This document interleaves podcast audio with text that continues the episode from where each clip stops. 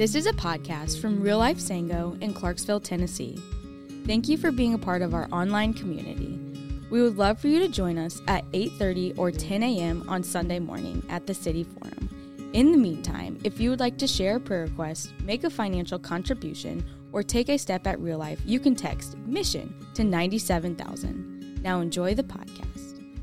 Uh, we want to lift up Pastor Freddie T this morning. He is getting over uh, a cold and uh, is ready to be back at it uh, tomorrow. But lift him up in your prayers. Uh, this morning, we're going to take a, a, break from our Ephesians. And um, first, did, did, you guys see what's happening up in uh, Wilmore, Kentucky? Anybody see that at Asbury? there's a revival that is taking place. It started, I think, at a chapel service, and they were preaching on Romans 12. And the chapel service from like a week ago hasn't ended yet. It just continues to go and go and go. There are people driving from Michigan, from other states, from other college campuses uh, to, to, check it out because a movement of God is happening, which uh, that's, that's pretty amazing. Like, one of the things that hit me is that for a work like that to happen, we have to, we have to like slow down you know, I'm talking to myself here. Like we we bring we are such a distracted people, aren't we? I mean, we bring we bring our smartphones in with us. We bring all our plans. We bring we're thinking about like we're going to have for lunch, who's going to win the Super Bowl. We bring all that stuff in in here with us. And I just wonder if God would want to do a work in us if we would just stop and like slow ourselves down to see the work that he wants to do in and through us.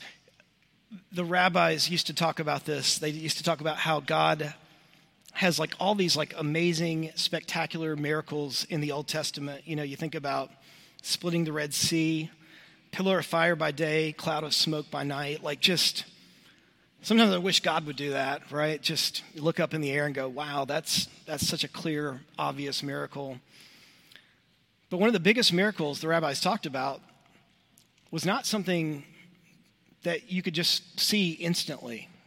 They talked about the burning bush. And the burning bush, of course, was a miracle. And of course, the presence of God was in it. But have you ever thought about this?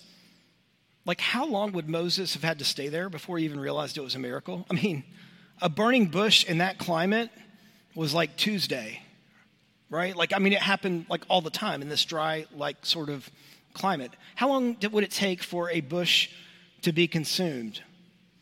And the rabbis would say, well, you know, of course the burning bush was a miracle, but it was more than that. Maybe it was a test. Maybe God is trying to see if Moses will sit and pay attention long enough to see that God was doing an amazing work Remember what Jacob said when he got from the dream? Surely the Lord was in this place and I, I did not know it. How many of us are like that? Like we're just going through life and we're just on to the next thing and we're distracted and God's like, stop. Like, I want to do a work here. But to do it, I need your attention. Sometimes God work, God's work is fast and it's amazing and it's spectacular and it's clear for all to see. I think what's happening in Asbury is amazing. Sometimes the work is a slow work, and it's a work that He wants to do in our heart. And so, my prayer for this morning has been that, like, that we would be present. So at the end of the day, we could say, Surely the Lord was in this place, and I, I know it now because I stopped and I centered my heart on what God wants to do in my life. We're going to look at a passage this morning that God used to kind of wake me up at one point in my life. Um, this is a very obscure passage that you're going. to, I'm going to read this, and you're going to be like, "Why in the world did? How did God use this particular passage in your life?" And at the time, I was a student minister. I'd just been married uh, to Robin. We were. I was 23. She was 21. No kids. And I have to tell you, like my Christian life was fine. Like it was it was good.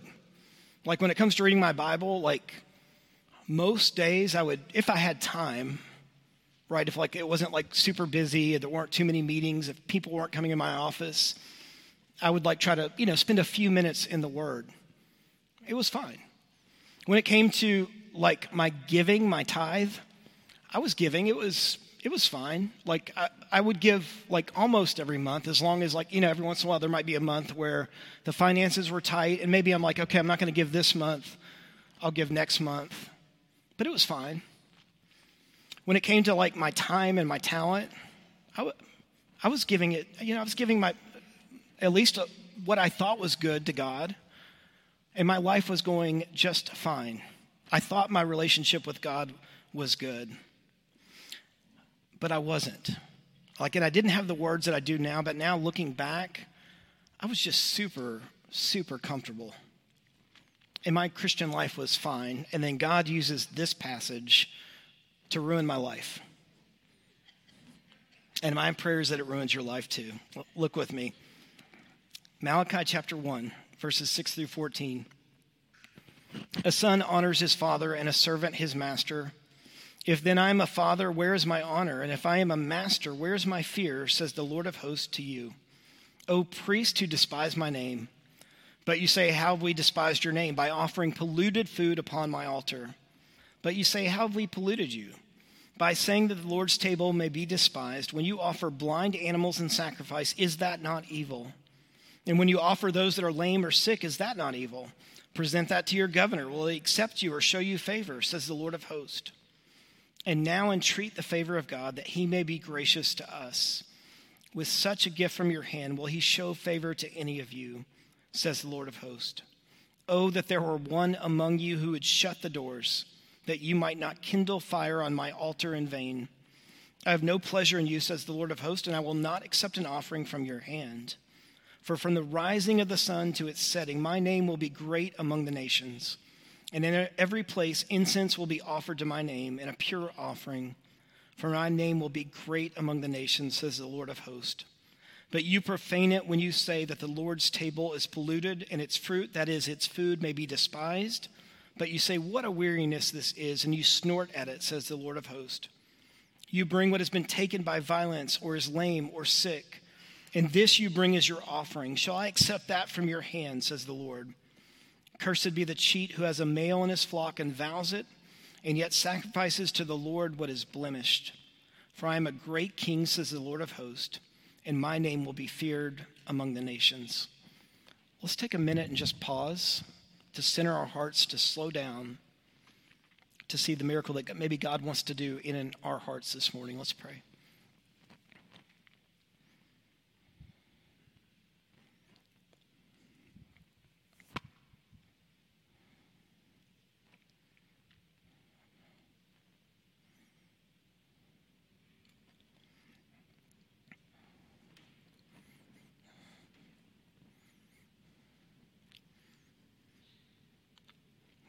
Father, this morning we confess that it's so easy to, to be distracted, to move on to the next thing. For some of us, silence is uncomfortable. And so, Father, I pray this morning that you would interrupt our routines, that you would interrupt our distractions, that you would interrupt our plans to allow us to be present to the Spirit of God in this place. And Father, just speak through these words. Remind us of your love, of your smile, of your unconditional acceptance, so that we can live in response to that. We love you, Jesus. It's in your name we pray. Amen. So you're like, what in the world, Tim? Malachi 1, 6 through 14? Really? Like, what's happening here? So God comes to the priest and says, I'm not happy with you. And the priests are like, What are you talking about? Like we're doing everything you said. And God's like, yeah, not not quite.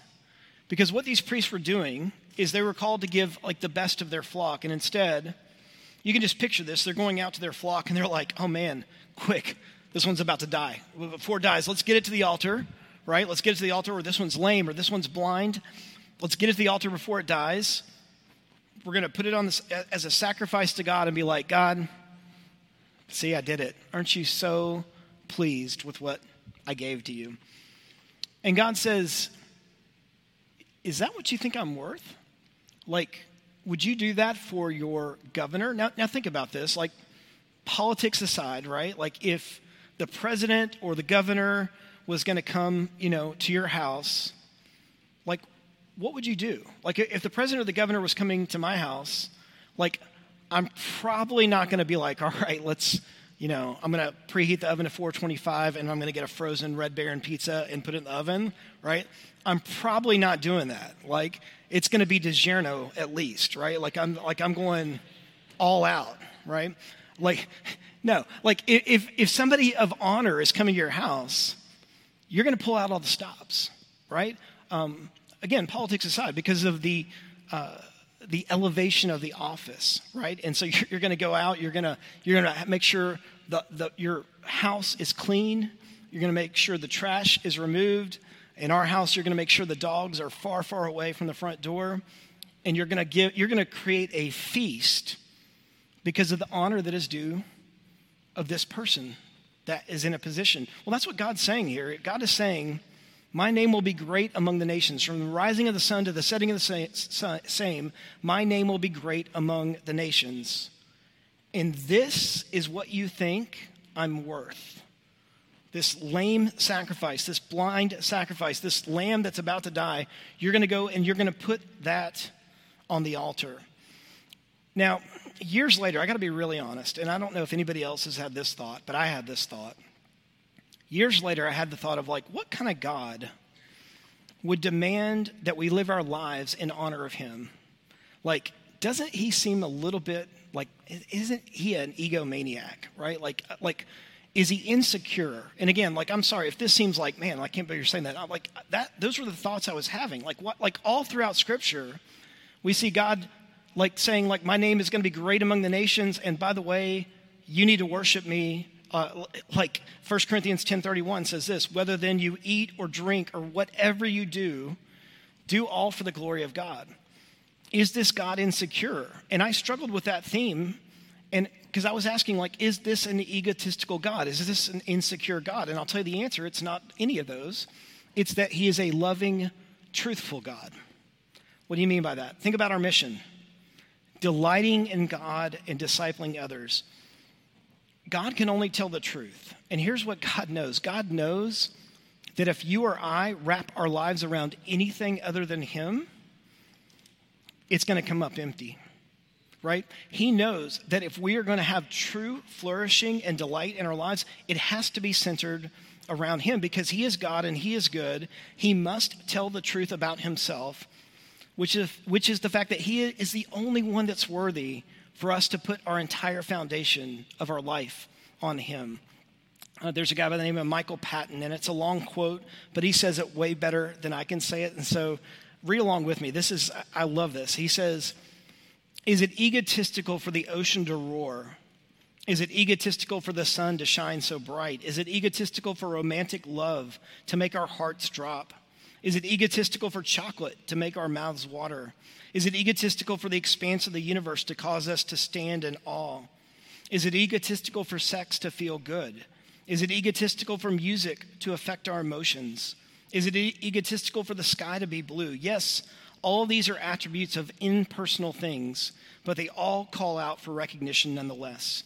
This recognition brings fulfillment to us, not to the things themselves, when we see a personal God who not only created all these things that summon us to joyful recognition, but is also the very embodiment of them calling on us to glorify Him, He is doing nothing else but what is expected from a loving God. He is calling us to recognize Him and His beauty. In doing so, we experience the greatest pleasure existence has to offer. His call for us to recognize Him is nothing other than a call for our own ultimate fulfillment. And we know this deep down, right? Like you know this deep down. You know that if your goal in life is to make money, you either don't make the money you thought you made and you're jealous of somebody that has, or you make the money that you wanted to make, and then what happens? It's not quite enough, right? I need just a little bit more. It's a foundation that's not real. We see this in relationships. Like we put everything, our foundation into a relationship, and then when problems come into that relationship, we realize that foundation wasn't secure. Because God is a God of truth and love, He has no choice but to tell us the truth about Himself. And the truth is this if you build yourself on anything other than Him, the foundation is shaky and it's not secure. And so he says, From the rising of the sun to the setting of the same, my name will be great among the nations. And that, by the way, that is true regardless of what we do. It's true. Like his name will be great among the nations from the rising of the sun to the setting of the same, regardless of how we live our life. The question is, which side of that are we going to live on? Are we going to leverage our life toward that end, or are we going to rebel and say, no, thank you? And if that is true, then this passage for me, um, you'll, you'll begin to see why this changed my life and why it ruined my life in, in such dramatic ways. Two kind of big, hard truths from this passage. The first one is this we are called to put out the useless fires in our life. Look at verse 10 again. Oh, that, that there were one among you who would shut the doors, that you might not kindle fire on my altar in vain. I have no pleasure in you, says the Lord of hosts, and I will not accept an offering from your hand. I remember being a student minister, my life was just fine. Giving was fine, reading the Bible was fine, prayer life was just fine. And then this passage hit me, and it was as if God was saying, this verse 10, hey, Tim, like, if this just fine is what you think I'm worth, like, shut the doors. Like, literally, here, he's telling the priest, I would rather you shut the temple doors than offer up a lame sacrifice to me. Now, contextually, what does that even mean? Because we we don't do the sacrificial system anymore. Like, what does it mean to offer up a lame sacrifice? Well, think about this the priest were all about the fire, right? Sacrifices, fire, clanging cymbals, music, all meant to do one thing to impress God and impress other people with look at, look at me, I'm kind of a big deal. So we may not have the sacrificial system anymore, but you know what we have? We have social media where we can craft exactly the way that we want other people to see us, right? Like we're going to give people a glimpse of the person, the exterior of like, this is who I am, and look at me, look at how I've got my life together. We can craft it, and it's not real. Even, even the new social media app, Be Real, is not real. Anybody on that? Like, have you guys heard of this? Be Real? Like it, uh, yes, I see it. Yes, like it, it pings you at random uh, times during the day, and you have to pick, like do a picture like right then within two minutes to show that you're being real. Problem with that is like I don't know, like half the time I get like the little notification I'm doing something boring, so I'm like, yeah, I'm not, I'm not to post the photo now. But then like you're in a concert or you're like yeah, there's beautiful scenery, and you're like, oh yeah, this is the real me right here. Click, you know, like for all to see the real me no other time. Like, see what I'm saying? Like, we craft what we want other people to see. Anything that we do that's exterior and it's a lot in our life, we spend more time thinking about how other people are going to view us than we do what's going on in our heart and mind. Like, I wonder what would happen if instead of being so consumed with what other people see on the exterior, if we were more, cons- more consumed with when our head hits the pillow at night and nobody is seeing the thoughts in your brain or the, the emotions in your heart, where, where do you drift? Where, do you, where does your imagination go? See, we have a God that is much more concerned about what's going on here than he is what's going on in the exterior, so much so that he says, if your exterior is great and you're doing all the things, you're doing the fire, you're doing all the exterior things of worship, but the truth is you're offering up a lame sacrifice, you know what? Stop. Shut the doors. And I remember going, like, man, God, like, I thought I was just fine. Why'd you have to mess it up? Right? Maybe I'm not fine. That was the first hard truth. The second one was this we are called to give our first and best. Look at verse 14. Cursed is the cheat who has an acceptable male in his flock and vows to give it, but then sacrifices a blemished animal to the Lord. For I am a great king, says the Lord Almighty, and my name is to be feared among the nations. In other words, God has given you things that He's given nobody else, right? He's given you a personality that is unique to you, He's given you gifts that are unique to you. He is not calling you to give the best of somebody else's flock. He's calling you to give the best of what you have to Him. It's unique to you, giving your best, your first to Him.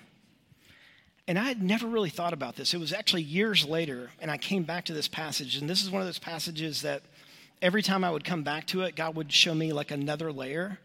And I remember years ago, like years after the first time I had looked at this, I asked the question like, like why is God requiring the best of our flock to Him? Yes, I get it. Like He's worth it. I understand that, but like is God up in heaven going, looking around at his like flock and going like, man, I really need a better sheep. Like this is like lame, like literally. Like I, I need a better sheep. So give me your best sheep. No, God doesn't need a better sheep. He doesn't need, God doesn't need anything. And so I asked the question like, well, what, that, what would that have represented back in the day? Like, what would the best of your flock have represented? Well, a lot of things, right? Food, clothing. It's hard to imagine, but even reputation, right? Like the bigger your flock, the greater your influence and your reputation would have obviously represented your money. And it hit me that if you give the best, if you give the first, not the leftovers, if you give the, uh, the first and you give the best, what are you telling God? You're telling God, I trust you, right? Anytime you create margin in your life, you're allowing space for God to show up. Let me give you an example. Like, if I'm only giving my leftovers, if I get to the end of the month and I'm like, cool, I've got an extra, you know, a few hundred bucks or whatever, I'm going to throw this toward God. That doesn't really require any trust because it's just what's left. But if I know that things are going to be tight, and I'm saying like, God, I'm to, I'm giving this because you've called me to give, because you're worth it and you've called me to give your best. So I'm going to give this to you and I'm going to trust that like this amount of money with you is way more than this amount of money when I control it. But to do that, I have to go from this to this. Last year we talked about Sabbath. What is Sabbath? Sabbath is taking one day out of seven to stop, to rest, to worship, to play, to feast. It's a day to honor God and to stop working. And I'm, I'm preaching to myself here now because when we can't stop, what we're telling God is, I don't trust you. Because, like, to truly take a day off, you have to say, God, in this space, in this margin that I've created where, where I've got like all these things I know I need to do, I'm going to stop because you've called us to stop. And I'm going to trust you. I'm going to relinquish control. How are we doing with that? Do we do that? Do we do that with our money? Do we do that with our time? The key word here is trust and dependence. We do this because, and hear this, He does not, God does not need your money. He doesn't need your time. He doesn't need your talent. But He wants it because He wants to do something in and through you that is all about Him. Like as we create margin, as we create space for God, that's where He's going to come in and do a work in and through that, through us. Two things. Tim, put the useless fires Put them out. Just put them out. And focus on the things that are meaningful, those things, those sacrifices that are of a God that is worth it. And then, and then the second thing is, is to, to give our first and to give our best and to create that margin and that space. Now, I have to tell you, for a long time when it came to this passage, I would do fine in my life and I would like kind of re up and I would give my best. And then I would like all of a sudden realize, man, I'm offering like a lame sacrifice again. And I would have guilt and I would shame. And the problem is, if we in the message right here, then the message is going to be you're not doing good enough. Do better. Try harder. You're giving leftovers to God. You're lighting useless fires. Like, shut the temple doors. And we could all walk out today with our head kind of hung low, of like, yep, that's me. I'm not giving God my best. And that message would be pretty depressing. And I want you to know that that is the opposite of the good news.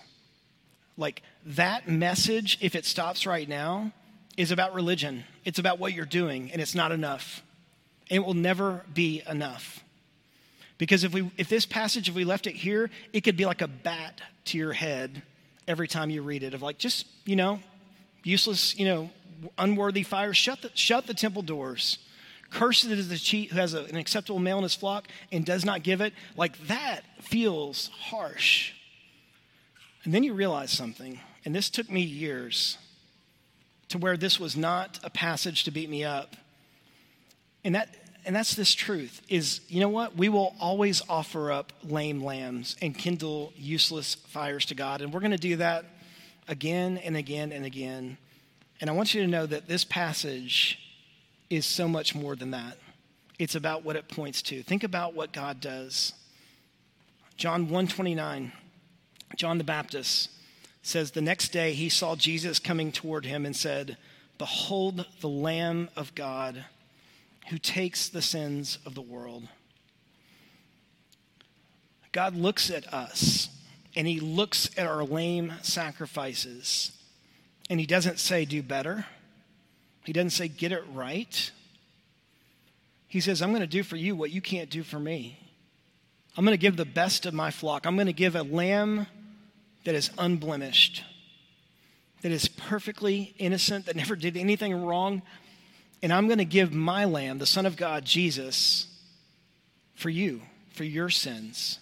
Because you're offering, you will always offer up lame sacrifices. I'm going to give my best for you. And out of that grace, out of the gratitude that we get from that, we get to be friends with this God. And now we get to give our best for him. Now, the order here is so, so important. It's not us clamoring and doing all these things and performing for God so that He accepts us. It's Him looking at us and going, like, you're not going to get it right. And so I'm going to give my best for you. Think about this. Like, we have, we sing amazing songs to God, and that makes sense to us because He's worth it. I've always said this, but it makes me really uncomfortable that we have a God that sings to us. In Zephaniah, like it talks about him exulting over you in singing. He sings to you because he loved you that much. He looks at your lame sacrifices. He looks when we give our leftovers and he doesn't say, Well, forget it, you're out. He gives his best in Jesus on what we sang earlier on a judgment tree on the cross. And he took our sins and our mess and our lame pathetic sacrifices and he puts it on himself, dies on the cross, and kills sin and defeats death in the process and is raised three days later. And when we sit with that and let God do a work in us, now it's not I have to offer my best to God because it's worth it. It's it's different. I get to do it. Are you kidding me? Like I get to do it. I get to create space and margin. I get to give my first. I get to give my, my best time to God and say, God, this is yours. I get to look at my finances and say, I don't know how it's all going to work out at the end of the month, but here it is, God. I trust you. I'm in relationship with you. Somebody might be here and say, like, you know, that's that's the gospel, and you're right. And you say, Tim, like I, I know that, like up here, but I don't always like feel it here, and it doesn't always play out in my life. And I want to say, I, I get it. And I want to say, resist the temptation, church, especially those of you that have been in church for a while, like me. Resist the temptation to think that you need like that one teaching that you haven't had yet, like that, that little gold nugget that's out there that, man, if I figure this out, then I've got it. Like, that's great. And I love it. I love diving deep and learning more about Scripture than I had before. But it's the gospel. Like, that's it. Like, it's the gospel. We, we talked about this last year. I think I mentioned, you know, in my church growing up here in Clarksville, uh, we had like this old Coke machine in the lobby that where the quarter would always get like stuck when you would try to, you know, uh, get a Coke out. And so you'd like put the quarter in, and me and my best friend would like 20 feet back do a running start and just like as hard as we could into the Coke machine to try to get the quarter to drop. And then there was that beautiful, like you'd hear it like, you know, go all the way in. That's that's kind of like what the gospel is. Like if you've been in church for a while, you you understand this. You understand that God has loved you so much that he sent Jesus to die for your sins, but it's here for you and it doesn't live down here. And it like what would it take to like slow ourselves down enough to allow God to bring it from here to here? I grew up like five, six minutes from here, just off Excell Road, and we had this little um, this little, some of you will remember on Madison Street, this little shack. It was a fireworks store. And it wasn't like seasonal, it was open like pretty much year round. And so I was the kid that was always like, I, I had a stash of fireworks at all times. And um, I would, I remember I'd go out to my little back port, uh, little patio, concrete patio. And my favorite thing was to get like a brick of firecrackers and I'd put them down. And I, I never used just the lighter because that's not fun, right? Like, I would take my dad's magnifying glass and pray it wasn't cloudy, and I would get out there. Anybody done this before? And you get out and you just hold the magnifying glass and you angle it just right so the sun goes through and you focus it. There's that one little point where it just focuses, and then you just wait. Sometimes it was like a few seconds, sometimes it was a minute or two, and you're just waiting for that glorious sound, right? It's like, okay, back up because the explosions are about to happen. That fire that you want, if you're feeling like just in a dry season right now and you're like, man, I, I, I don't want that. I want that revival that's happening in Asbury right now. I want that in my heart. Understand it like it's not something that you yourself light, but it is something that you can do. There's something that we can do is we can put ourselves in the presence of God and be present and say, God, like, I'm going to sit here with this passage. I'm going to read it, and I'm just going to sit with it. I'm going to spend some time in prayer, and I'm just going to wait to hear from you. I'm not going to move to the next thing. I'm going to sit, and by your grace, you're going to do something in me. You're going to drop the quarter from here to here. You're going to put the gospel that I know up here, and it's going to change my life to where now I can create margin in my life and give my first and my best because you're worth it and because you want to do a work in and through me. But to do that, we have to be present. We have to slow down. And we say, God, like, there's stuff in my heart that you need to get rid of, that I need to turn away from. That's what God wants to do this morning. We're going to pray, we're going to worship. As always, the altar up here is open. Maybe God is dealing with your heart. Maybe you've been offering up, like me, lame sacrifices to a God that's worth so much more give that up today and say, you know what, God, because you've given me everything, I want to live my life for you and for you alone. Let's pray. Father, we are so thankful because you're a God that could have looked at our, our worship and our sacrifices. He could have dismissed us. He could have just cut us off. But instead, you sent the perfect, unblemished lamb to take on the sins of the world. You did it for us. You loved us. You gave us your grace. You gave us your mercy. And Father, may we never get over that. May we live our lives in a way that gives you all the glory and all the praise and all the honor. Father, this morning we give that to you. It's in the name of Jesus we pray. Amen. Thank you for listening. We trust that God is stirring something special in your heart today. We hope to see you on Sunday very soon. Keep it real, keep it Jesus.